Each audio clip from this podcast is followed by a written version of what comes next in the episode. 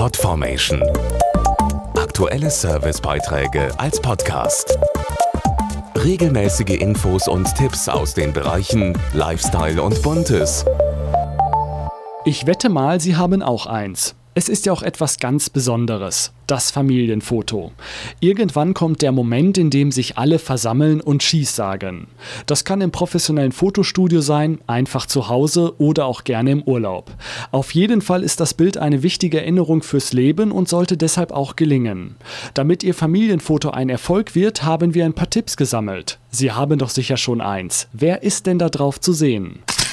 Ja, meine Eltern, ich im Urlaub. Da ist halt mein Partner drauf zu sehen und halt meine Geschwister, die Kinder von meinen Geschwistern, Oma, Opa, wer da halt mit dazugehört. Im Wohnzimmer ein großes Familienfoto, so ein riesiges. Schöne Familienfotos sind eine Seltenheit. Damit ein Bild gelingt, sollte der Fotograf für optimale Bedingungen sorgen.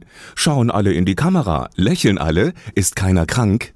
Fröhliche Gesichter lassen sich am besten einfangen, wenn sich alle Beteiligten wohlfühlen.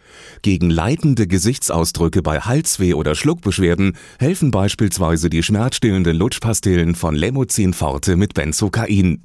Also ich finde das ganz nett, wenn wirklich alle drauf sind, es halt nicht gestellt ist, sondern wirklich gerade mal locker fotografiert ist. Ja, weil es einfach einen Familienzusammenhalt dokumentiert. So dass es dann als Familienfoto so ein bisschen wie früher die Ahnengalerie in Anführungsstrichen so ist. Ich hätte gern eins. Hab mir auch schon mal eins gewünscht, aber irgendwie haben es dann noch, noch nicht umgesetzt. Ein Fotowettbewerb bringt Sie jetzt vielleicht zu Ihrem perfekten Familienfoto.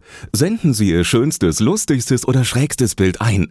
Eine Jury wählt das beste Foto aus und die entsprechende Familie gewinnt ein professionelles Fotoshooting und wird auf der Homepage vorgestellt. Mehr Infos zum Gewinnspiel gibt es unter www.lemozin.de. Dann fotografieren Sie mal los. Gelegenheiten gibt's ja genug. Am besten irgendwie im Wohnzimmer beim Essen oder vom Weihnachtsbaum. Mama, Papa, Kinder dazu. So runder Geburtstag, Hochzeit,